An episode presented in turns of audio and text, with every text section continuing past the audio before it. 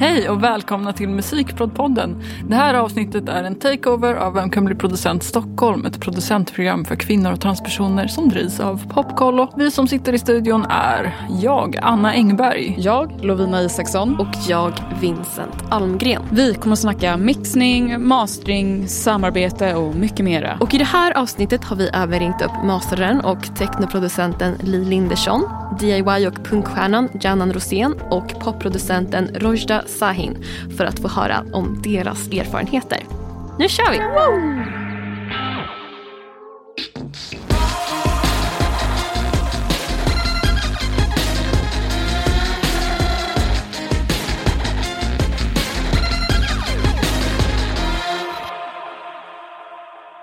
Kan inte vi bara lyssna på ditt Lovinas samtal med Li Lindersson? För att jag är så peppad på att höra det. Let's go!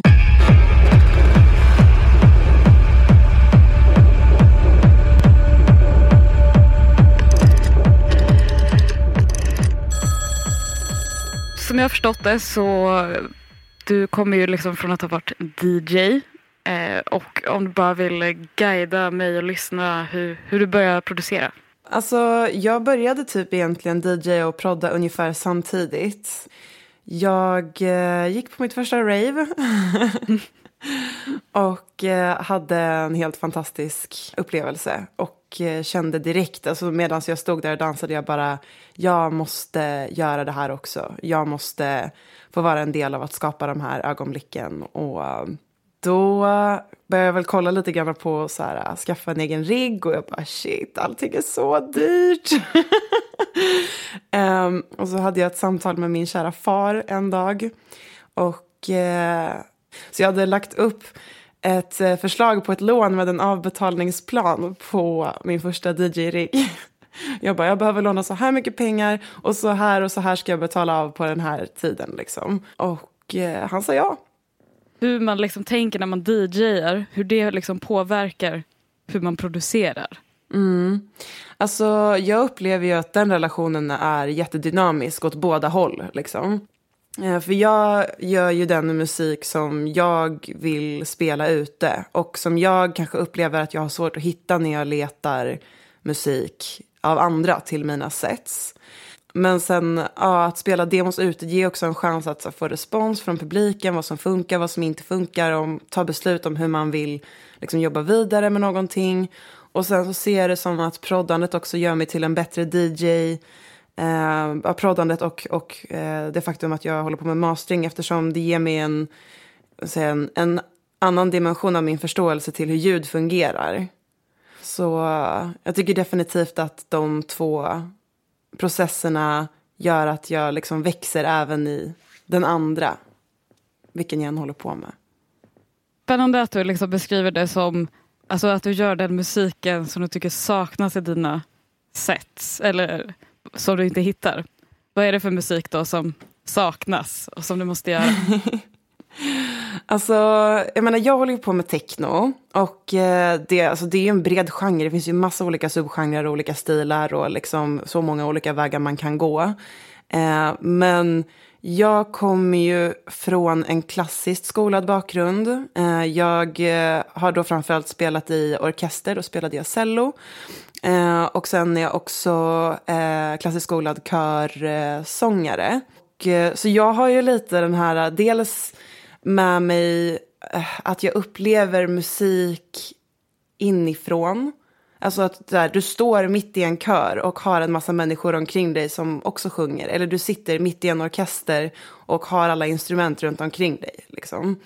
Dels är det den aspekten och sen är det också det här dramat som klassisk musik eh, har med sig. Som jag ja, men ibland upplever att jag saknar i technoproduktioner. Jag vill att det ska vara mer symfoniskt. Jag vill ha mer dynamik. De sakerna som jag har varit van vid när jag har varit i ett, ett skapande eller varit i ett, ett performance från när jag var yngre. Det är liksom den känslan som jag vill ha fast i klubbmusik. Om du förstår vad jag menar. Men hur eh, har du liksom någon så här, hur du tänker, hur får du fram den? Eller har du liksom några sådana som du har hittat som är som dina ingredienser typ, för att få fram den kärnan typ? Ja, men det, för mig har det ju dels det har ju mycket med sången att göra. Alltså jag sjunger på mina produktioner. Och eh, det, det, är ju inte nytt att använda vocals i techno. Men jag sjunger ju liksom alltså som jag ska säga, klassisk, äh, klassisk sång. Sen så använder jag ju nästan aldrig ord utan jag bara liksom vokaliserar. Eh, och det kommer väl, egentligen från början så kom det från att jag, alltså jag spelar inte klaviatur, jag kan inte spela piano till exempel. Så jag började skissa mina melodier genom att nynna dem. Och sen så var det någon gång som jag bara smackade på ett reverb och bara jävlar det här lät ju coolt. och så blev det min grej. Så att det är väl å ena sidan det med mina vocals. Ja men det handlar mycket tror jag om dynamik och liksom så här dramaturgi typ. Eh, det finns andra som håller på med det också. Men Eh, men att det kanske är så här, den mer experimentella B-sidan. Och då kan jag labba med att så här, okej okay, hur kan jag ta den här experimentella B-sidan och göra det till något som är effektivt på ett dansgolv, typ. Hur, hur ser det ut i din, den här skapande processen när du gör? Liksom, har du någon speciell setup? Något sätt du arbetar? Alltså, jag skulle kunna sitta och liksom namedroppa en massa gear jag har och liksom så. Men eh, jag vill ändå ta fäste på de saker som liksom... Alltså de saker som är viktigast för mig är ändå ganska tillgängliga och kostar inte så mycket pengar. Det är dels min röst. Så har jag investerat i en schysst mick förstås. Men eh, eh när jag började använda vocal så hade jag, alltså jag hade en så här skitmick som, du vet, som brukar sitta på typ så här talarstolar med en sån här böjbar. Jag älskar såna, jag har spelat in så mycket med såna mickar på, när jag spelar in band. Alltså det, wow. Ja. Straight out av soprummet. Ja, men det behövs inte så mycket mer egentligen. Alltså, nu är jag glad att jag har den här micken som jag har nu, men, men det gick ju bra med den ett bra tag också. Eh, och sen så håller jag ju på väldigt mycket med vad jag kallar för rytmisk ljuddesign. Eh, och de elementen kommer framförallt från field recordings. Eh, så att jag har liksom en liten recorder och sen så har jag eh, lött ett gäng olika mickar. Jag har liksom olika typer av kontaktmickar med typ klämmor på som man kan sätta fast på saker. Eh, jag har gjort en egen hydrophone. Eh, jag har gjort egna sådana elekt... vad heter de ens? Ja, men de här mickarna som plockar upp elektromagnetiska signaler. Um, och det var också faktiskt från producentprogrammet som jag lärde mig löda. You can't underestimate the power of alltså vad en kan göra för väldigt lite pengar. Men så jag tänkte komma in lite på mastering. Mm. För du jobbar med mastering. Yep. Hur kom du in på mastering från början? Alltså det där kom ganska tidigt också faktiskt. Det var när jag skulle släppa eh, mina första låtar. Då eh, mastrades de av, eh, jag vet inte om du vet vem Kari Lekebusch är. Gammal dansmusikkille. Eh, han, eh, alltså han, han är ganska känd, han blev väl känd liksom sent 80-tal, tidigt 90-tal tror jag. Och eh, jag var väl lite starstruck och tyckte så åh vad häftigt, alltså, han ska mastra min musik. Och så sa han, Eh, men du, om du vill så kan du komma hit och så får du se hur det går till. Jag kanske kan lära dig någonting, typ. Så jag fick komma hem till honom. Han bodde bara typ ett par kvarter från där jag bodde när jag bodde i Stockholm. Och eh, jag blev kär direkt. Jag tyckte det kändes som att han lyssnade på musik på ett annat sätt. Och så var det som att jag satt där bredvid honom och började lyssna på min egen musik på ett sätt som jag inte hade lyssnat på den förut. Vad var det som var det här nya i då som så här, hur han lyssnade på musik eller hur du då började lyssna på din musik? Så jag tror att det där kan också kopplas till det vi pratade om innan med att liksom höra, att uppleva musik inifrån. Och ja, men han var verkligen liksom i musiken när han gjorde det och det var som att jag kunde relatera till det. Alltså jag kunde liksom genom hur han lyssnade på och närmade sig musiken relatera det till en musikalisk upplevelse som jag själv hade haft tidigare och som jag själv tyckte mycket om. Så var det som att det bara klickade. Liksom. Faktiskt mycket roligare att komma in på en lite mer filosofisk aspekt av mastering än det rent tekniska. Ja, men det tycker jag också. Alltså, det är det som inspirerar mig mest. Ja. Um, det, alltså, det tekniska det tänker jag att det egentligen, ska säga, inom stationstecken då, för jag vill inte liksom förminska någons jobb, men jag tänker med att det tekniska kan vem som helst lära sig inom citationstecken. Eh, men det som sätter liksom, din personliga prägel på hur dina masters låter, det kommer ju inifrån och inte från saker som du har lärt dig i ditt huvud. Eh, det kommer från hjärtat. Gud vad fint att höra. Och sen nu så jobbar du alltså på Analog Cut Mastering, en masteringstudio. Mm. Hur länge har du jobbat där? Alltså jag började i oktober så det är fortfarande ganska nytt. Jag tog ju min mastersexamen i, eh, alltså förra sommaren. Masterar du i, i datorn eller hårdvara? Hur Alltså jag började ju i datorn. Eh, så att jag kände liksom att så här, ja, men jag behärskar det här och, och det kommer man väldigt långt med. Eh, men någonting som var fördelen med det här jobbet som jag eh, fick i höstas eh, är ju att jag har tillgång till en analog studio. Eh, så att nu så mastrar jag ju i stort sett helt analogt. Så jag har en jättestor, alltså jätte, jättestor, eh, väger väl liksom, jag vet inte hur många, 100 kilo, en gammal masteringskonsol eh, från 70-talet. Med massa fräsiga EQs i som typ egentligen är till för jazz. Men kör man in så här basig dansmusik i dem så bara, bä, alltså det låter så jävla häftigt. Men jag tänkte också en grej som jag tycker kändes väldigt spännande med dig är ju att producentskap eh, brukar vara en väldigt så här, ensam syssla eh, Mm. för de allra flesta. Men du verkar samarbeta mycket. Jag tänkte till exempel på den skivan som du och Rå släppte och jag har sett att du har gjort en hel del samarbeten och jag Mm. tänkte bara lite hur du tänker kring samarbete. Jag tror att de två viktigaste takeawaysen för mig när jag samarbetar med en annan person, det är ju dels liksom att jag tänker att jag kan lära mig något nytt om mig själv eller lära mig något nytt av den personen. Och den andra aspekten handlar om att alltså, jag tar min musik på kanske lite för stort allvar ibland. Och eh, det är härligt att unna sig att bara få ha lite kul. För när du jobbar tillsammans med någon annan så får du släppa på ganska mycket kontroll. För att annars så blir det ett ganska skavigt samarbete. och eh, det är verkligen något jag eh, behöver och mår bra av att göra då och då.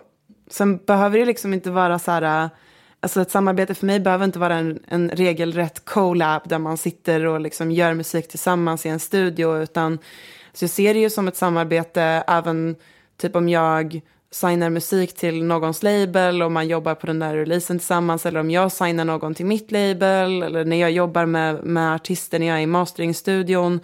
Alltså, det är en people's business. Och jag tror också att när, som vi då, kommer från en underrepresenterad grupp i branschen så är det ännu viktigare, eller för mig har det i alla fall varit det, att det har varit ännu viktigare att ta hand om varandra och göra saker tillsammans. Det har varit allt som får mig att orka fortsätta hålla på med det här. Liksom. Har du något tips för, alltså om någon som lyssnar nu sitter och är den här ensamma producenten? Hur Mm. man liksom ska starta samarbeten eller liksom få, få igång det? Ja, sök producentprogrammet. Nej, det var ju så jag och, och Roa träffades i alla fall. Ehm, nej, men ja, alltså att, att försöka söka sig till eh, olika sammanhang där en tänker att det finns andra personer som är like-minded, tror jag är ett bra sätt att börja på.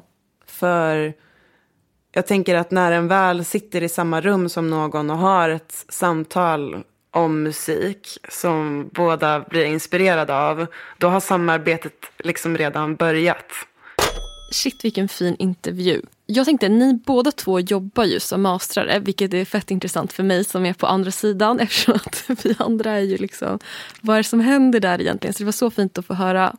Eh, men hur tänker ni kring det här med lyssnandet och den kreativa processen i mastringen? Alltså jag och Anna har ju haft den här diskussionen faktiskt. Ja, vi pratar ganska mycket om det.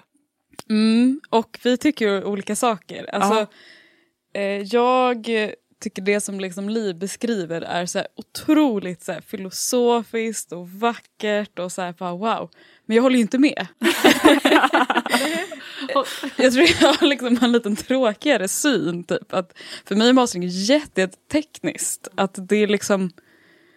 Och det är klart att ah, det är såklart baserat på eh, att man har lyssnat på musik mycket och liksom så här, vad man vill ta fram, vad man tycker låter dåligt. Det är ju inte matte så. Men jag tycker det är jätte, jätte tekniskt. Men alltså jag gillar idén av att se det som liksom så här, det är ens själ som kommer in. Alltså det var ju superfint beskrivet. Ja, men mm. jag kanske bara är lite tråkigare. Mm. Jag ser väl kanske någon alltså på lite så mellanvärde av de två liksom vibarna så att säga. Uh, jag tycker att så här, när jag mastrar så försöker jag verkligen så här, om en, lyssna på låtens identitet på något sätt. Och så här, är, är låten den den är nu eller är det någonting som jag behöver göra? Och sen att försöka liksom gifta den här, äh, okej, okay, låtens identitet och vibe och vad vill låten åt? Vad, vad är visionen liksom? Um, med en så här, okej okay, men vad låter bra då? Rent tekniskt. um, så att man så här, om man försöker få visionen att funka med någon form av norm, teknisk norm. Mm. Liksom. Um, handlar väl mycket om för mig. Uh, och kanske mindre om hur jag känner låten. Eller jag försöker sätta mig in i hur jag känner låten. Mm. Ja, alltså jag, jag, fattar, det bara, jag tycker allt det här låter så himla mycket finare och det, när jag pratar med liksom mina kollegor på Cosmos så är det ingen som hånglar med mig heller. alltså, eh, jag tror att jag, jag har liksom lite svårt att se typ hur liksom, att så här, kunna ha typ en kreativ vision med typ en master. Alltså det ska ju bara låta lite cleanare och fetare. Mm. Typ. Ja, alltså så här, ibland så ska det inte låta cleanare och ibland så ska det inte låta fetare. Det är väl typ den grejen. Oftast så ska det låta cleanare och fetare, absolut. Um, Absolut, det är liksom om någon skulle skicka ett noise-projekt till mig så är det inte som att jag skulle bara, åh, X, X noise. Precis, du skulle, skulle inte lägga, uh, vad heter det, du skulle lägga X-noise på mitt nästa släpp. Där liksom hela grejen, all perkussion typ är Nej, noise. exakt, nej men jag vet inte, jag, alltså, jag, jag köper på liksom att i mixning, jag tror liksom inte ens man har den liksom så här, kontrollen i en mastring att liksom att utföra den makten. typ, men, såhär, av liksom en såhär, så himla mycket kreativ version. Jag, jag, det känns mer såhär, generellt liksom, såhär, genregrej, typ, att man hör så här, ja det här vill vara techno, typ. Då, vill jag, då vet jag att det ska vara så här. Liksom. Sen så är det ju så här, specifika element och så, de kan man ju inte röra.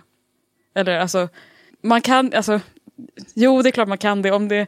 om jag höjer 500 hertz så är det som finns i 500 hertz höjs. Alltså så här. Ja, men alltså Eh, okay, men nu, om jag pratar utifrån min erfarenhet av att skicka någonting på mastering så mm. minns ju, alltså nu minns jag när du masterade mitt album att, så här, att jag kände ändå att du tog fram men det beror, också på, det beror också på hur bra mixen är. Då var jag mm. en sämre mixare än vad jag är nu för jag mixar själv. Att du tog, jag minns specifikt en låt att det kändes på något sätt som ett litet konstnärligt val i vad du tog fram, till exempel i kicken på en låt. Och att det blev typ en lite en ny kick. Och för mig som, alltså när man jobbar med sin grej, man är ju fett detaljorienterad och det är ju du också så jag mm. tror inte på att du bara jobbar tekniskt. För jag minns det ganska mycket. Mm. Mm. Och det var inte bara och det var mer sub utan det var också i eh, kroppen. Mm. Men det handlar väl också om att så här, alltså när, jag tror att när du säger liksom tekniskt att du också menar alltså att typ utföra kreativiteten tekniskt. Ja, kanske, men jag tror liksom så här, Ja, jag vet inte. Det kanske bara är att jag, liksom, jag tar så himla mycket av det som man kanske kan kalla kreativitet för givet. typ. För det är bara i mitt huvud, det är bara typ så det är. Typ, så här, ja, det är klart att så här, jag hör ju här, det vore fett med en fetare kick här. och så gör man det. Men så, jag kanske liksom så underskattar lite att så här, alla kanske inte hör det. Att så här, det ska vara en fetare kick, inte vet jag. Men, men, och det är bara, men en grej som, alltså det där med som Li tog upp med så här, typ hur man lyssnar och lyssning är att där känner jag ändå att så här, mastering verkligen har så här, öppnat ett nytt sätt att lyssna. Alltså utöver såklart liksom på så här, leta efter detaljer, bla bla bla bla. Men typ att jag lyssnar verkligen det blir visuellt. Typ. Alltså jag, inte som att jag riktigt, riktigt ser det. Jag är väldigt så abstrakt av mig. Men det är som att jag liksom... En låt blir liksom en form, typ. Att jag så här, ah, nu står den där och den vill jag ta fram. Och nu blev det liksom... Den här sidan på triangeln trycktes fram. Alltså... Mm. Mm. Men den håller jag med om. Alltså så här, man, eller så här, jag i alla fall känner jag känner elementen i låten i någon form av tänkt visuellt space. Mm -hmm. Det är det inte alls faktiskt. Det är inte alls det jag menar. Okej, nej, det, nej, alltså det är typ att jag ser allt som liksom en helhet. Typ. Och att liksom här är mitt ljudspåret är så här. Och typ, så vet jag att den pluggen, eller liksom den EQ-grejen, om jag höjer där då hoppar liksom, då ändras den här formen Alltså det, är mer, alltså det är en stor blob. ja, ja, gud, alltså det är en stor blob men det har ju liksom också jag ser inte elementen saker. separata. Okay. Det, är inte, mm. det är inte det. Utan det är liksom det är en blob. Ja, nej men för det är ju det som är med mastering. Alltså man kan ju bara stretcha den blobben. Man kan ja. inte göra liksom... jag skulle hade sagt ett bättre ord än blob. jag förstår precis vad ni menar med blob. Eh, men Anna, du håller på väldigt mycket just nu med mix. Alltså hur vad är liksom dina ledord när du, om vi zoomar in eller zoomar ut? Zoomar man in eller ut när man jobbar med mixen? In? Okay, om, från vad? Från mastern.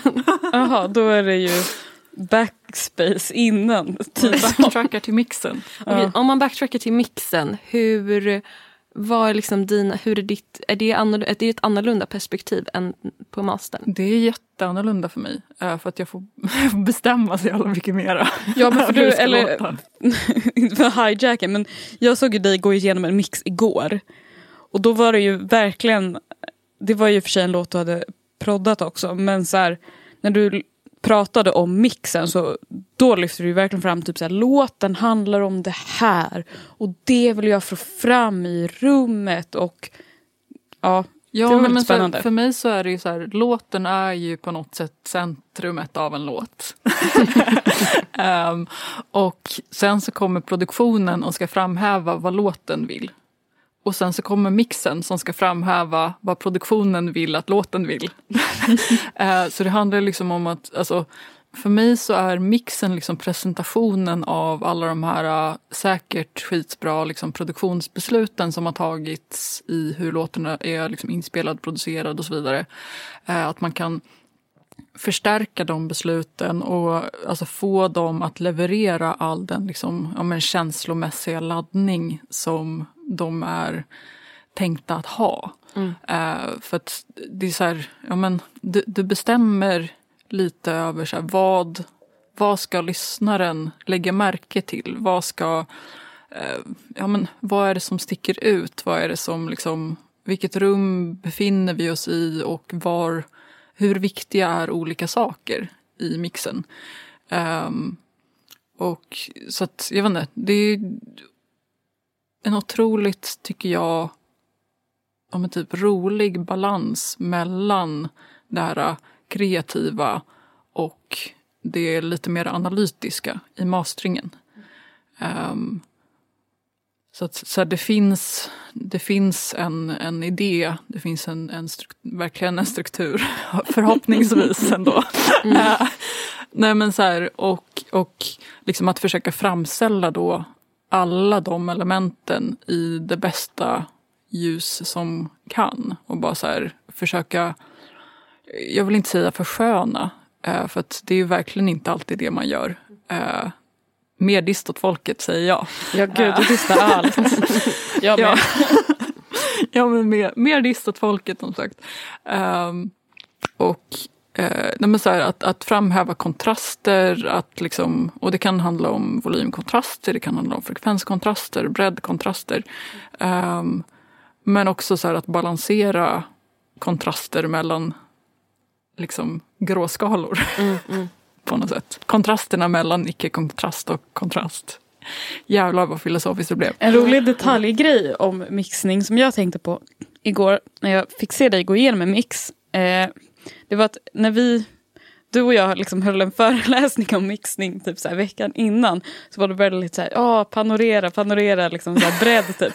Men sen så är det så här, både den mixen du gått igenom och en annan mix du gått igenom kommer jag på nu. Där är det så här, nej jag har inte panorerat någonting. Allting ligger i mitten typ. Fast man bara, men det låter brett typ. Mm. Ja, Förklara dig. Ja, alltså så här, för mig. Uh, nu har ju det bara säkert också varit liksom eh, ja, men mixar på saker som är producerade på det sättet. För jag tycker ofta att så här, panoreringar är så mycket produktionsbeslut för mig. Um, sen så finns det absolut fall där jag känner att så här, okej, okay, men inga panoreringsbeslut har tagits i produktionen. Då måste jag kanske som mixare göra det för att det blir lite, det känns bättre då. uh, för det är liksom, det är det till syvende och sist som får mig att ta vilket mixbeslut som helst. Att så här, behövs det? Ja eller nej? Det, det är liksom det. Jag försöker alltid ja, men mixa reaktivt som jag också mm. sa igår. Att så här, um, jag försöker inte göra saker liksom utan anledning. Bara för att det är någonting som man borde göra eller som andra gör i andra produktioner. Alltså så här, de, alla de små liksom reglerna och tipsen och så här, checklista på ah, hur ser en vokalkedja ut. Det är ju liksom den, den som skrev den listan har ju ingen aning om hur materialet som jag sitter och mixar har läst från början. Mm. Och vad liksom visionen är. Um, utan det handlar ju liksom om att göra det som behövs göras för att komma fram till en bra mix. Är du emot mix-templates? Ja, gud. Herre min skapare. Uh, nej men det kan säkert alltså, hjälpa jättemycket. Men för mig, jag Ja, generellt så mixar jag inte så mycket saker som är så formulaiska att man kan göra det. Uh, och med det så menar jag att så här, ibland så är det dragspel och ibland så är det inte det. och uh, för mig så finns det ingen poäng att ha så här, ja, en, en färdig aux för dragspelet. För det är inte så regelbundet som det är dragspel. Men det är också händer. uh, Så att, eh, eh, men jag, jag, jag vet inte. Jag brukar nästan, vilket kanske är eh, liksom inoptimalt, icke-optimalt eh, i min liksom, eh, metod så att säga. Men jag brukar ha, eh, försöka ha ett session, litet session där jag liksom lägger upp eh, mitt mixprojekt eh, med alla filer. Jag så här, ja, men, lär känna filerna, gör en liten slaskmix, eh, mycket så här volympanorering, eh, det blir inte Förutom så mycket panorering. panorering. ja, men jag gör panorering ibland. Nej, men det kan handla om att så här, om, en, eh, om, om det är ett inspelat trumset, panorera pukorna så att de är nice. Liksom. Um, och eh, om jag försöker göra en liksom, eh, ja, men slaskmix eh, som är så här, ja, jag sitter högst kanske ja, ett par timmar i så fall. Och sen så Um, såklart om projektet liksom tillåter det, den tidslinjen. Uh, att jag går hem efter det. Jag liksom startar i princip projektet. Uh, mixar liksom lite grejer som jag tänker på just där och då. Um, men inte tar det så mycket längre under det sessionet. Och sen så antingen så går jag vidare till att jobba på ett annat projekt eller så går jag hem och sover. Uh, beroende på tiden på dygnet. Eh, för att sen komma tillbaka till liksom en mix där jag vet var alla spår är, jag vet vad de heter, jag har färglagt dem. Eh, och det är en rimlig liksom, volympann, EQ-ish mix. Eh, och då kan jag gå in där och liksom, amen, förbättra det därifrån. Då är det som att det blir den nya startpunkten. Um, och då känns det som att det finns mycket mer utrymme till att få det att låta optimalt. Liksom. En jätterolig grej igår som jag bara vill att alla andra ska veta. Det är att Anna ibland typ såhär, åh jag gillar inte DSer, så sitter och klipper ut alla S och lägger dem på ett eget spår. Men så här, nöden har ingen lag.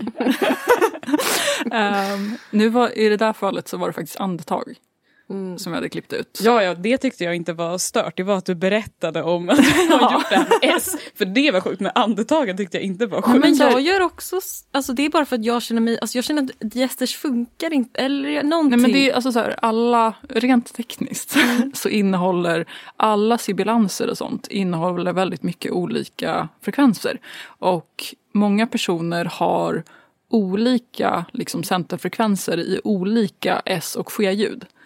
Ehm, så att om man ska hitta alla dem, och det kan handla om liksom flera stycken olika sorters S, eh, snabba S och korta S och liksom den grejen. Då kan man behöva lägga typ sju olika DSers på en sång. Och så här, det är inte rimligt. Jag pallar inte. är det, det är det alltså, för jag bara så här, Nej men verkligen, alltså så här, oh my god.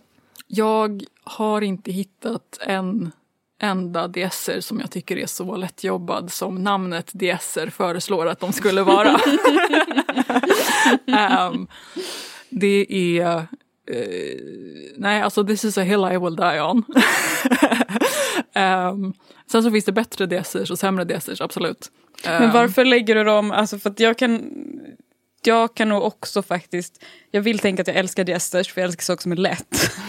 Eh, men Men alltså de funkar när de funkar men sen så funkar de inte. Och ja, då är det så här, men så, så inser jag liksom när jag tänker på projekt att så, okej men vänta, nej det är väldigt ofta som jag liksom går in och liksom klipper ut S. Ja. Men varför lägger de på egna spår? Ehm, För jag tänker bara gainen.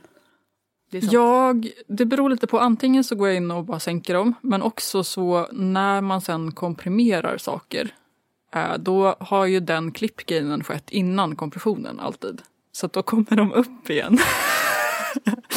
Ehm, så att jag brukar lägga dem på ja, men en annan kanal och sen bara EQa dem lite grann också. Det tycker jag är jävligt nice. Det här ska jag börja med. För jag gör dem också separat, eller i samma spår. Det där var så smart. Tack för tipset. Ja, så kan man liksom få exakt det soundet som man vill ha.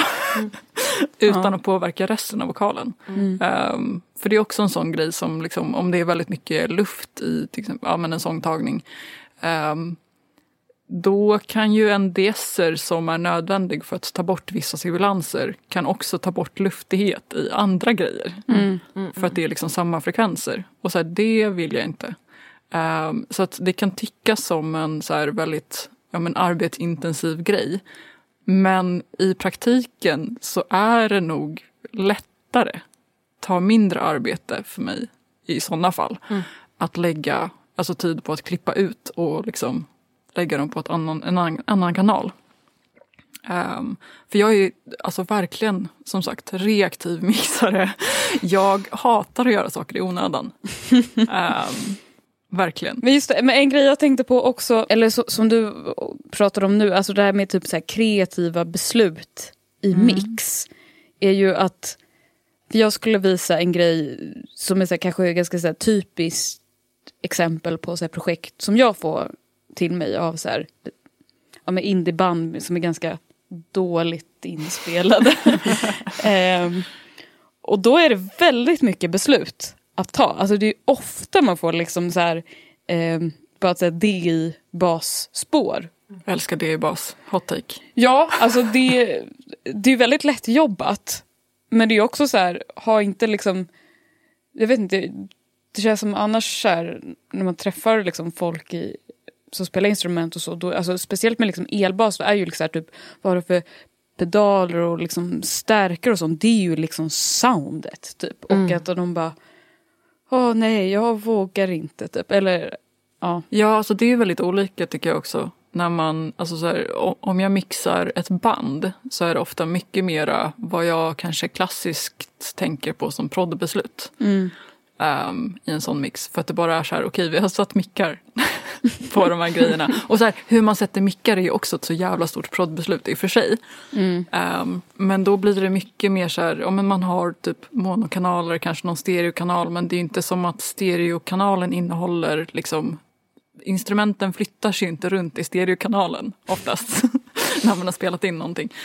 Um, så då blir det jättemycket flera, alltså inom citationstecken, produktionsbeslut i mixen. Um, kan man gå lite mera wild and crazy från hur det lät från början. Liksom. Göra Byta coola ut saker. kicken. Lovina, det är en trade secret. We can't spill it.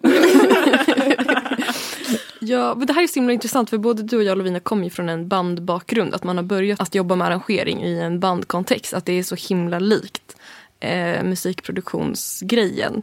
Eh, och jag ringde ju upp eh, Janna Rosén som varit en aktiv arrangör, co-producent, låtskrivare och gitarrist och vokalist sedan 20 år tillbaka inom punk och rockvärlden. Och hon har spelat och skrivit i band som Tiger Bell, Guessing och numera Twin Pigs som blev P3 Guld-nominerade för sitt album Chaos Baby 2017.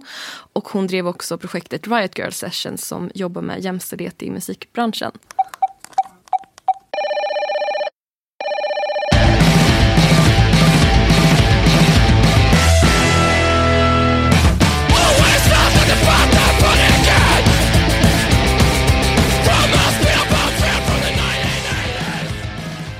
Har din resa som instrumentalist och liksom bandmedlem till producent och arrangeringsrollen sett ut? Det började ju liksom med mitt första punkband när jag var 14 tror jag. Och, så skrev vi vår första låt och det var typ två ackord. Och sen så, eh, nu är jag ju, fyller jag ju 40 år. Och nästan alla år har jag spelat i band, i olika band inom eh, rock och punk och hardcore och liksom Riot Girl och, och ja, den, de, den typen av genre så att säga. Och då tänker jag desto, desto mer jag har spelat musik, desto mer jag har skrivit musik, desto mer jag har lyssnat på musik så har ju liksom kunskapen och kompetensen växt. Och desto mer jag har spelat in musik med olika studios, med olika människor och olika band så samlar man ju på sig som en liten liksom, pott av referenser och input och erfarenhet. Jag tror de flesta liksom, skivor och sådär spelat in, det blir ganska många genom åren med olika band. Men då har det oftast varit att liksom, det bandet jag har spelat i då har liksom producerat skiva och låtarna tillsammans med den personen som spelar in. Den, eh, den personen som spelar in har lite kanske dubblat som producent i vissa fall. Men inte liksom haft ansvar för hela produktionen utan delat med oss som band. Um, och jag tror delvis att det hänger ihop med pengar. Vi spelar inte in med en dator själva så här, utan vi hyr ju oftast in oss då i en studio tillsammans med någon som kan studion och vill spela in oss. Ehm, och då har man väldigt begränsat med tid. Och då har i alla fall vi nästan alltid jobbat så i de band jag har varit med i att vi har varit sjukt förberedda och typ så här bestämt det mesta innan hur vi vill att det ska låta. Och, eh, ja men du vet så här, ganska säkra på vad för typ av olika ljud vi eftersöker. Ja, men det där tycker jag är så himla intressant att ibland glöms liksom arrangörskapet bort som det är att faktiskt skriva tillsammans i ett band. Att det finns ju väldigt mycket som liksom liknar producentrollen i det. Hur, hur har det sett ut för dig? Ja, Men det har nog också varit en sån grej som har växt fram. Men, men jag tror att liksom desto mer medveten man blir om vad man kan göra en låt, vad man kan göra med en låt, så, så har i alla fall jag blivit mer och mer sugen på att testa vad en låt kan ta vägen med hjälp av olika arrangemang. Eh, jag tänker liksom att en bra låt kan klä sig i vilken musikgenre som helst egentligen, arrad på ett schysst sätt. Eh, sånt tycker jag är svinmäktigt. När man spelar tillsammans med andra människor och liksom är i den miljön och skriver. Hur gör du? Hur är det att liksom jobba med det här väldigt alltså, mänskliga? Att få typ direkt respons på sina idéer, att så här, be någon annan prova ens idé. Att liksom, hur fungerar det i dina band? Jag tror de flesta band som jag är i och har varit i så eh, sällan vi brukar jamma fram liksom, musik utan oftast finns det en tydlig idé eller tydliga riff eller sådär.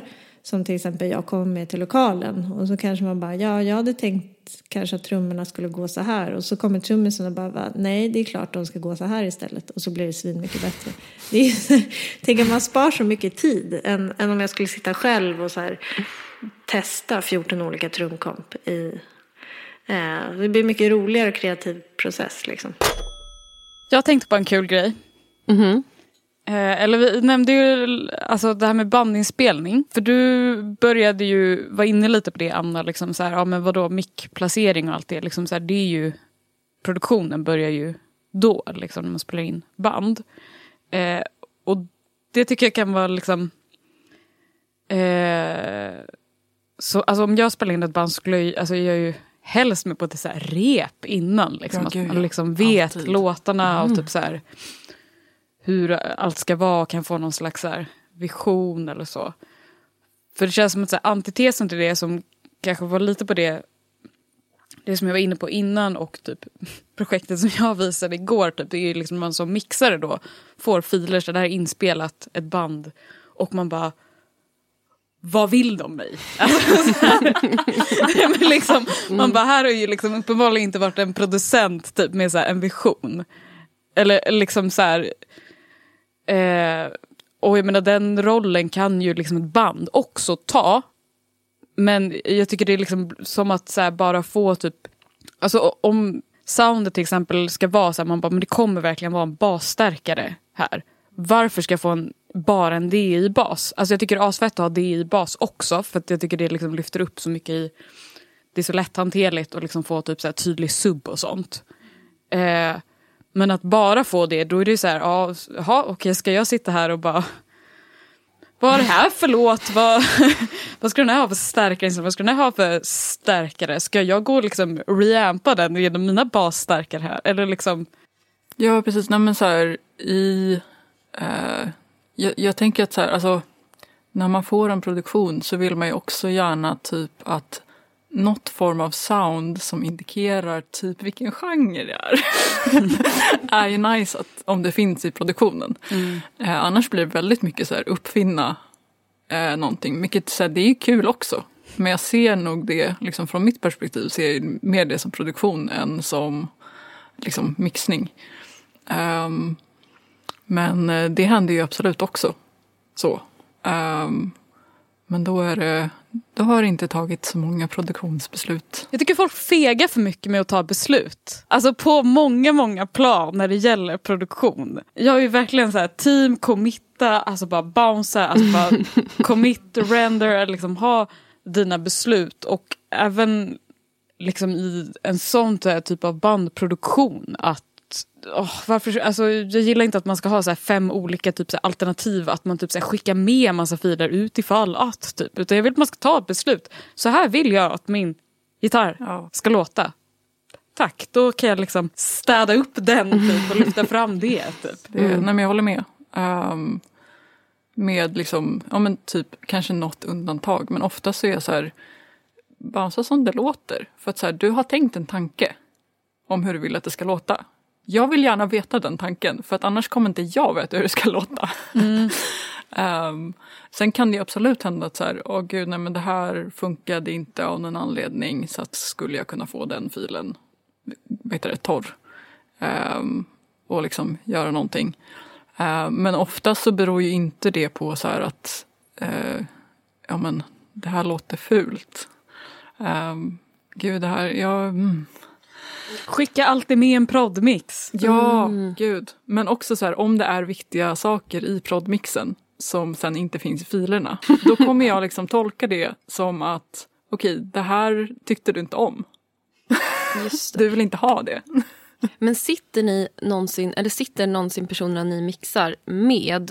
Och vad tycker ni i så fall om det? Jag har haft eh, tycker det är nice liksom som lite så slutmix. Typ. Att man bara kanske har så här, fått feedback eh, så här, en vända och man bara, ja men vi eh, jag har fixat det lite, vi ses på torsdag och så liksom kan vi alla vara, bara vara on the same page. Jag tycker det är jätteskönt faktiskt. Uh, ja, alltså jag har också gjort det en del. När det så här, ja, behövs och det sammanfaller att man är i rätt stad på rätt tillfälle och så vidare. Ehm, och det, det tycker jag också är jätteskönt för att då kan man ju verkligen så här, ja nu är det slut. Liksom. Verkligen. Eh, nu Och- har vi tagit det här beslutet, nu är det bra. Och Så. det är jätteskönt med band. Eller liksom för att det då är det ju också så fyra, fem viljor typ, som ska så här, Och gitarristen tycker att gitarren ska låta mest och trummisen tycker att trummorna ska låta mest. Och Ja, så då får man liksom, jag vet inte, vagga in alla. Alltså precis som man, så här, när man spelar in liksom band så är det mycket att vara så här, psykolog. får man vara det lite där också. Bara, ja, okej, men då kan vi göra lite så här. Och nu känns det som att alla, alla instrument blir lite starkare. ja,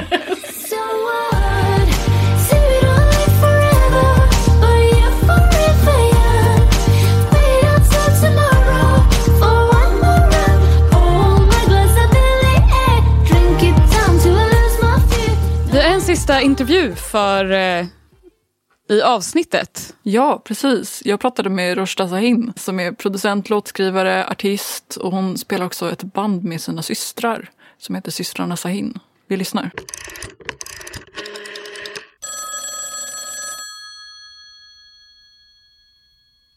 Hej Roshda! Hej Anna! Vad, för den som inte är insatt, vad håller du på med? Jag heter Rojda Sahin. Jag har min studio på Odenplan. Jag producerar, skriver låtar och är artist. Jag skulle säga att jag producerar inom popgenren med mycket influenser av annan musik som folkmusiken. När jag säger folkmusik så är det ju från de kurdiska delarna eller hela Turkietområdet som jag får mycket inspiration från. Känner du när du producerar ditt eget artistprojekt att du ja, men, tar inspiration av folkmusiken till exempel rytmiseringar och, och tonalitet och sådana grejer? Mm. Alltså när jag eh, producerar taktmässigt så tror jag att det, det är nog mest popformatet, Mm. alltså fyra fjärdedelar. Sen kanske i sättet att sjunga så gillar jag att ta in det där, alltså kvartstonerna ibland Ja. så att det ska skära sig lite. Kanske i effekter eller typ i, i liksom produktionen så kan jag Mm. vilja göra det. Hur kom det sig att du började producera? Jag började producera för att efter gymnasiet så hade jag många kontakter med olika producenter. Jag gick in i sessions med dem. Men jag kände alltid att det jag hörde stämde inte överens med det jag hörde i huvudet. För jag tänker att alltså producentskapet eller produktion, musikproduktion är ett språk för sig. Och kan man inte den vokabulären så är det jättesvårt att uttrycka det man vill. Det är så många delar som man missar rent kreativt. Alltså det är väldigt svårt att bidra till produktionen när man inte kan det. Ja. Och det skapade verkligen en så desperation hos mig och det var därför jag ville börja producera. Vad härligt. Ja, det är roligt. Ja men Det det är jättekul. jävligt kul med musik. Det är det verkligen. Alltså det är liksom det är som en liten bubbla som man är i och allt utanför försvinner. Och det är inte så hela tiden. Alltså ibland kan ju även roliga grejer som musik vara väldigt jobbigt på olika Ja. sätt. Speciellt om man vill göra det på heltid. Det är ingenting som ger dig en regelbunden lön till exempel och det kan ju skapa väldigt mycket stress hos Ja. alla, alla kreatörer. Jag har ju träffat många människor som har tyckt att, inklusive jag själv, att det har varit ett stort hinder för kreativitet och hälsa. Mm. Alltså jag gillar ju den här skaparfasen. Mm. Mixning är ju någonting som man också gör under tiden för att det ska ju låta bra under tiden också så att man känner vart man är på Mm. väg. Men jag tycker att fasen där man skriver och eh, producerar låten är roligast. Men sen därefter att ta bort, rensa, överflödiga idéer. Det kan vara så för mig att jag Mm. kan ha så här hundra idéer och sen så har jag jättesvårt att sålla. Ja, man vill ha alla idéer i samma Ja men låt, precis, man enkelt. vill ha det men det funkar inte så. Alltså frekvenserna krockar eller Ja. att det blir... Jag kanske tycker att det är intressant men om man vill att det ska bli en hit så Mm. eh, det är ju den där liksom, gör jag det här för mig själv, gör jag det här för andra? Det är Mm. de frågorna som kommer upp. Hur gör du det då, den här äh, sållningen? Hur brukar du tänka där? Ja men sålla bort det som Mm. är, inte ska vara där. Alltså jag, de två första låtarna som jag gjorde till min egen EP, där så tog jag in mycket idéer. Men jag känner nu att jag vill simplifiera det lite eller Mm. göra det lite enklare. Så det jag brukar göra nu är faktiskt att få feedback. Mm. Mina systrar är ju närmast så att när de kommer till studion så får de lyssna. Eh, Det är så roligt att få feedback från människor som inte producerar och som inte kanske skriver låtar Mm. så mycket som jag gör. de har ju en helt annan bild och det är oftast rätt när de säger att så här, ah, men det där var too much, ta bort det där. Lite så här utanför perspektiv. Ja, Liksom. precis. För att man kan ju fastna i sin egen du vet, bubbla och det kan vara svårt att ge upp en idé för att man bara du vet, känner en Ja. attachment till det. Jag har inget så jättebra svar på det men jag tycker att feedback från andra Ja. är ett jättebra sätt att gå vidare. Så hur skulle du liksom jämföra ja, men din egen process när du skriver till dig själv med en process där du sitter i ett session till exempel? Alltså jag, när jag är själv så gör jag ju allting själv och det är ett ganska stort ansvar som jag tar för själva den kreativa processen. Och det kan jag tycka är mycket svårare än när man är i session. Det är ganska skönt att ha någon annan, några andra som kan typ ta vissa beslut och få in andras idéer och det kan bli riktigt häftigt att låta men, fyra personers liksom eh, minds bara skapa en idé eller en låt. Så skillnaden är väl att det är mycket mer chill i, en, i ett session. ja, och mycket roligare skulle jag säga. Mindre ångest, för mig i alla fall. I början kan det ju vara så lite läskigt att vara med andra som man inte känner. Men eh, jag, jag tror att många som kommer till en session, de flesta i alla fall, kommer ju dit med en vilja att liksom samarbeta. Annars skulle man ju inte vara där. Ja, tänker nej, det jag. känns ju onödigt. Ja. Men vad är liksom receptet för dig för bra session? Mm. En bra session är när man är nyfiken på varandra. Att alla får spela upp eh, sitt verk om de vill. Då kan man få en insyn i, i hur, alltså de- deras stil helt enkelt. Ja. Och sen så brukar jag vilja lyssna på musik som de andra tycker om för att få en hum om liksom vad de Mm. gillar. Och utifrån det så har man lite mer information om vart man är på väg medan man skapar låten. Sen tycker jag det är viktigt att alla får bidra, att alla får testa. Även om kanske någon annan, eller säg att jag kanske inte är så hype på den idén Mm. så ska man ändå, tycker jag, liksom testa. Testa idéer. Ja. Det är viktigt för att det ska bli både alltså, en bra session, en bra liksom, arbetsmiljö eh, samtidigt som man aldrig vet vad, vad det kan leda till. Det kan bli väldigt Mm. häftigt. Säga liksom ja, tänker jag istället för nej. ja. Jag tänkte Ja. jättemycket på en grej som Rosta tog upp. Eller som touchade lite på. Det här med här sålla idéer.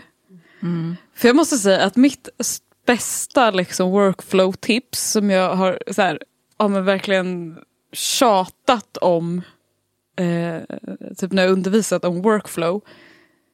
Radera-knappen.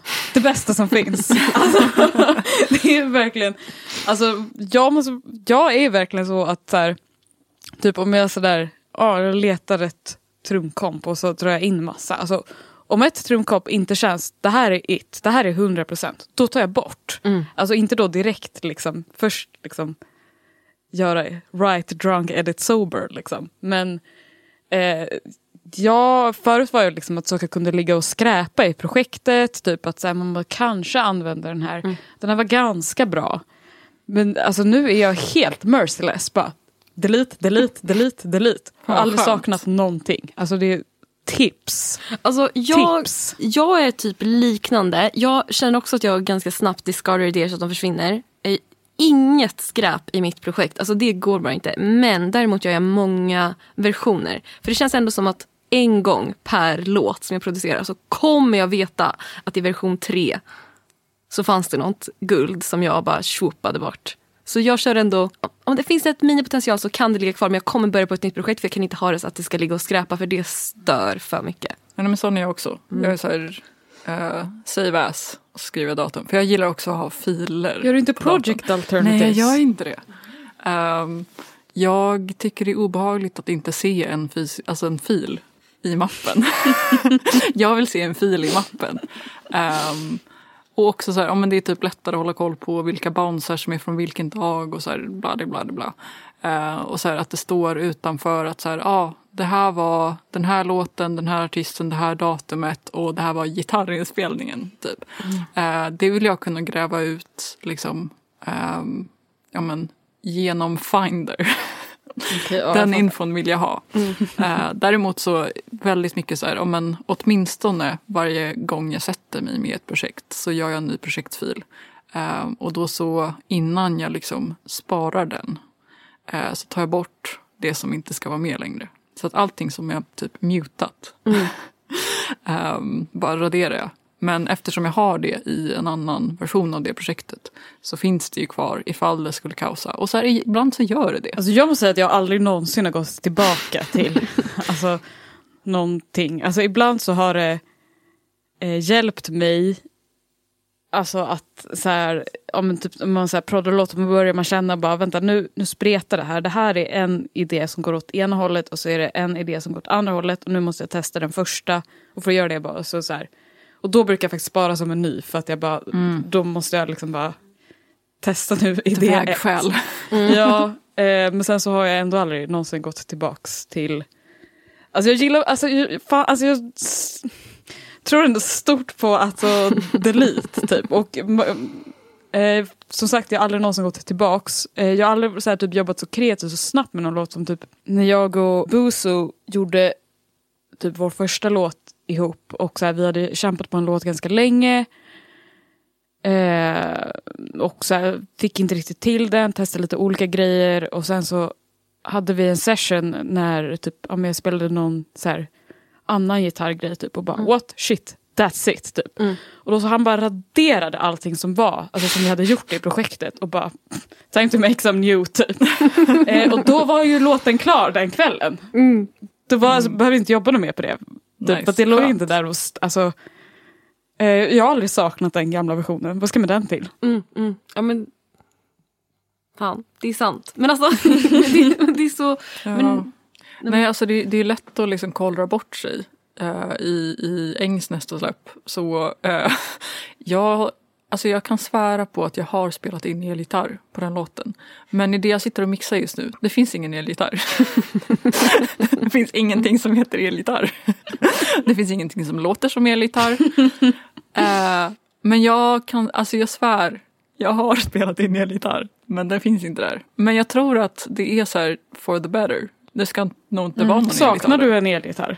Nej, Då så. eller hur? Men jag kan också inte minnas att jag tagit ett aktivt beslut att inte ha elgitarr med. Fattar.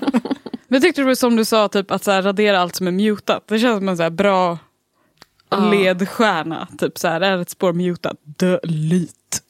Ja, man kan ju så här, innan man deletar det så kan man ju ta en lyssning om man vill och bara åh gud det var lead-sången. typ. Ja, men, men oftast så finns det ju en anledning till att man har mutat saker. Um, det är lite så här, kill your darlings. Och så här, om du har mutat det så är det kanske inte en darling. Men alltså jag Eller- tror att mitt problem är att jag råkar ju göra det här äh, noob-problemet att sitta i en för, lång, alltså för många timmar, alltså tills man slutar höra. Och då kan det vara bra att när man kommer nästa dag och hör det här låter ju skit, vad var det jag gjorde? Då kan jag gå tillbaka till dagen innan och förstå. Okej, ja men eh, basen, den har inget tryck kvar. What did I do? Alltså, då är det ganska skönt att man är, att man är säker typ. Eh, Roshda nämnde ju också det här med feedback. Att hon vill ha feedback så här, från sina systrar. Eh, som, som jag fattar det har så här, lite samma liksom, eh, musikaliska referensram som henne. Men som inte liksom, typ, producerar musik själva. Har ni några sådana? Alltså för jag är liksom en person som jag är jag tror jag är bara en person som jag vill ha feedback från egentligen. men, eh, men när man liksom testar låtar, alltså man vill se hur, alltså då måste det vara, då tycker jag alltid det måste vara på folk som inte håller på med musik. För liksom musik spelas för folk som inte håller på med musik. Ja men 100 procent. Ja, så de flesta som lyssnar på musik håller ju inte på med musik. Exakt. Liksom. Det är majoriteten av lyssnarbasen.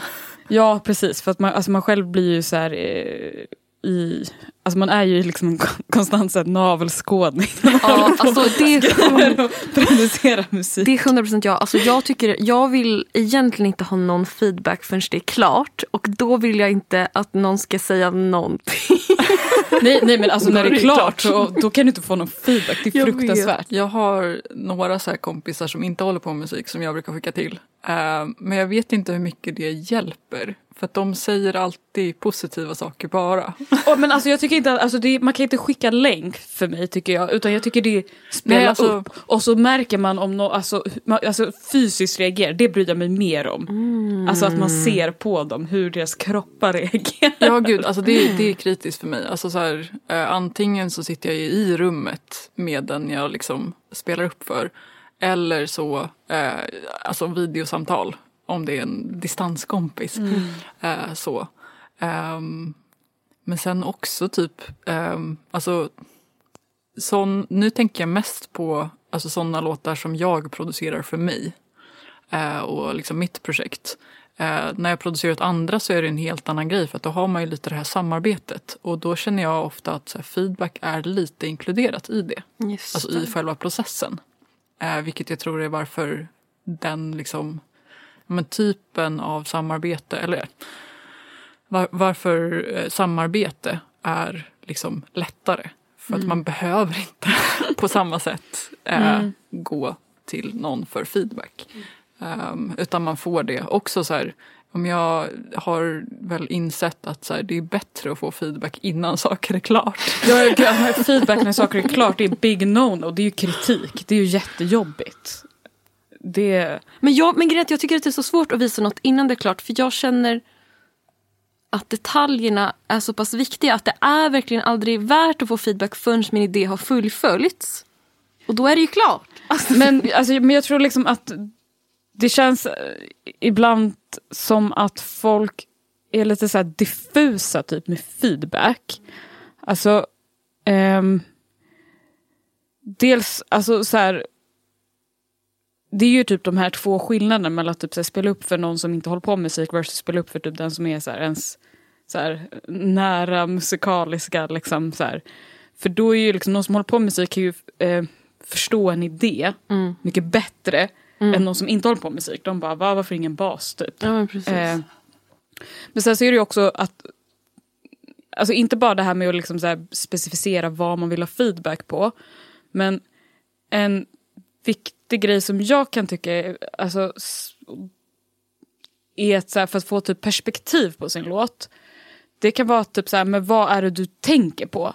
Och det är ju liksom, för ibland så känner jag att folk eh, typ så här, ah, kan jag få feedback? Och så ska folk bara hitta på en massa åsikter typ. Hej den där, den där skulle kunna vara så där, den skulle kunna vara så här. Man bara, ja, saker kan vara på hundra olika sätt. typ. Eh, det jag vill veta inte hur det skulle kunna vara, utan typ hur, är, alltså, hur upplever du det som det är nu? Så att jag vet, alltså, Precis, det är ju liksom inte intressant att höra att så här, oh, men gud den här skulle vara jättecool i en så här rockprodd istället för en disco-punk eller whatever. Eh, Ja men så att typ så här, för att ibland så kan man liksom när man proddar så här villa bort sig lite för att man är inne på 10 000 olika detaljer samtidigt. Att man bara, men var är kärnan? Typ så här, vad är det viktigaste? Vad är det folk lägger märke till? För det är ju inte alltid det som man kanske har lagt mest tid på eller liksom så här, är själv mest investerad i eller det som man själv tänker är viktigt. Typ.